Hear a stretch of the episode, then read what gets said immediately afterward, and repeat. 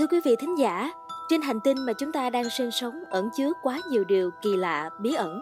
Mặc cho khoa học ra sức tìm hiểu, khám phá, nhưng những khu vực tự nhiên bất khả xâm phạm như tam giác quỷ Bermuda hay tam giác Alaska vẫn là những nơi chứa đựng nhiều hiện tượng dị thường và gây nên hàng loạt những vụ mất tích kinh hoàng.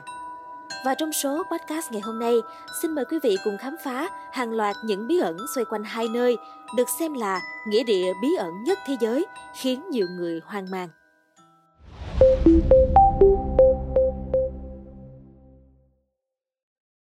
Khu vực được gọi là tam giác quỷ Bermuda nằm ở phía tây Bắc Đại Tây Dương. Ba điểm của tam giác quỷ này hướng tới Miami, Bermuda và Puerto Rico. Theo tờ Newsweek thì đã hơn năm mươi tàu và hai mươi máy bay đã biến mất ở khu vực này. Nổi cộm nhất là vụ mất tích bí ẩn của chuyến bay mười chín. Chuyến bay mười chín là tên nhiệm vụ của một nhóm năm máy bay ném ngư lôi của Hải quân Mỹ. Cùng lúc cả năm máy bay biến mất một cách bí ẩn khi bay qua tam giác quỷ Bermuda vào năm một nghìn chín trăm bốn mươi lăm. Phần còn lại của những chiếc máy bay ném bom chưa bao giờ được tìm thấy và lý do khiến chúng biến mất vẫn còn là một bí ẩn trong nhiều năm. Gần đây, nhà sử học David O'Keefe, người Canada, đã tham gia một nhóm đến khu vực này để tìm kiếm một chiếc máy bay bị bắn rơi trong Thế chiến thứ hai cho bộ phim tài liệu truyền hình mới về tam giác quỷ Bermuda vào vùng nước bị nguyền rủa. Ông O'Keefe cho biết, theo như dữ liệu cho thấy, các vụ chìm tàu và mất máy bay vẫn tiếp diễn. Tuy nhiên giờ đây, chúng tôi đã hiểu rõ hơn về khu vực này. Một giả thuyết cho rằng khu vực này chứng kiến những cơn bão dữ dội xâm nhập từ nhiều hướng. Điều này có thể tạo ra những con sóng dữ mà một số người tin rằng có thể lên tới hơn ba mươi mét. Hiện nay, mảnh vỡ của chuyến bay mười chín đã được tìm thấy trong khu vực. Trong khi bộ phim tài liệu mới đang được quay, ông O'Keefe cùng với một nhóm do nhà sinh vật biển Mike Barnett dẫn đầu đã phát hiện một mảnh vỡ lớn của tàu con thoi Challenger năm một nghìn chín trăm tám mươi sáu ở một địa điểm gần tam giác. Tàu con thoi Challenger của Mỹ phát nổ bảy mươi ba giây sau khi bay. Tất cả bảy người trên tàu đã chết khi con tàu bị vỡ ở độ cao mười bốn nghìn mét trên Đại Tây Dương. Để nói về điều này thì ông O'Keefe cho biết, phát hiện này là một cú sốc. Chúng tôi chưa bao giờ tưởng tượng rằng việc theo dõi câu chuyện về chuyến bay mười chín sẽ đưa chúng tôi đến khám phá rất quan trọng đối với lịch sử Mỹ và chương trình không gian. Khám phá này chứng tỏ vẫn còn rất nhiều điều bí ẩn cần được điều tra ngoài khơi bờ biển Florida trải dài ra Đại Tây Dương. Vậy thì cuối cùng, tam giác quỷ Bermuda có thực sự nguy hiểm hay không? Bất chấp những mê tín và câu chuyện xung quanh tam giác quỷ Bermuda, không có bằng chứng cụ thể nào cho thấy khu vực này thực sự nguy hiểm.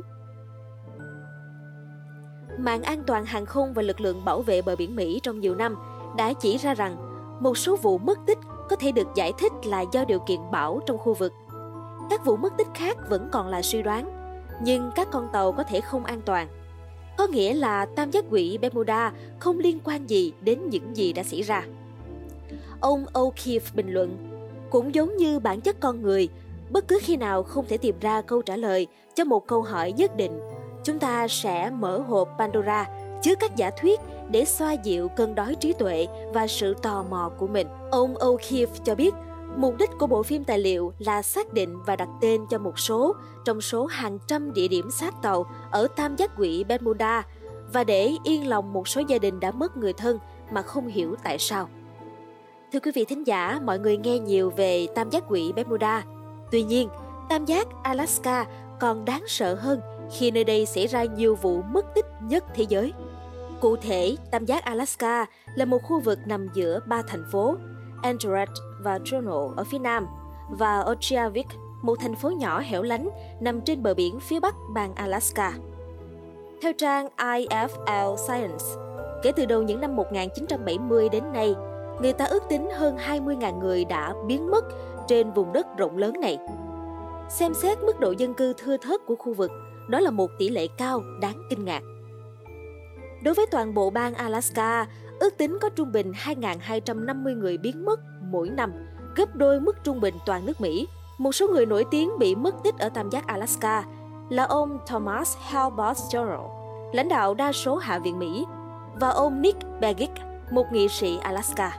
Hai chính trị gia trên biến mất vào ngày mười sáu tháng mười năm một nghìn chín trăm bảy mươi hai khi bay trên một chiếc máy bay hạng nhẹ từ thành phố Anchorage đến Juneau cùng với phụ tá của ông Begich, Russell Brown và phi công Don Jones.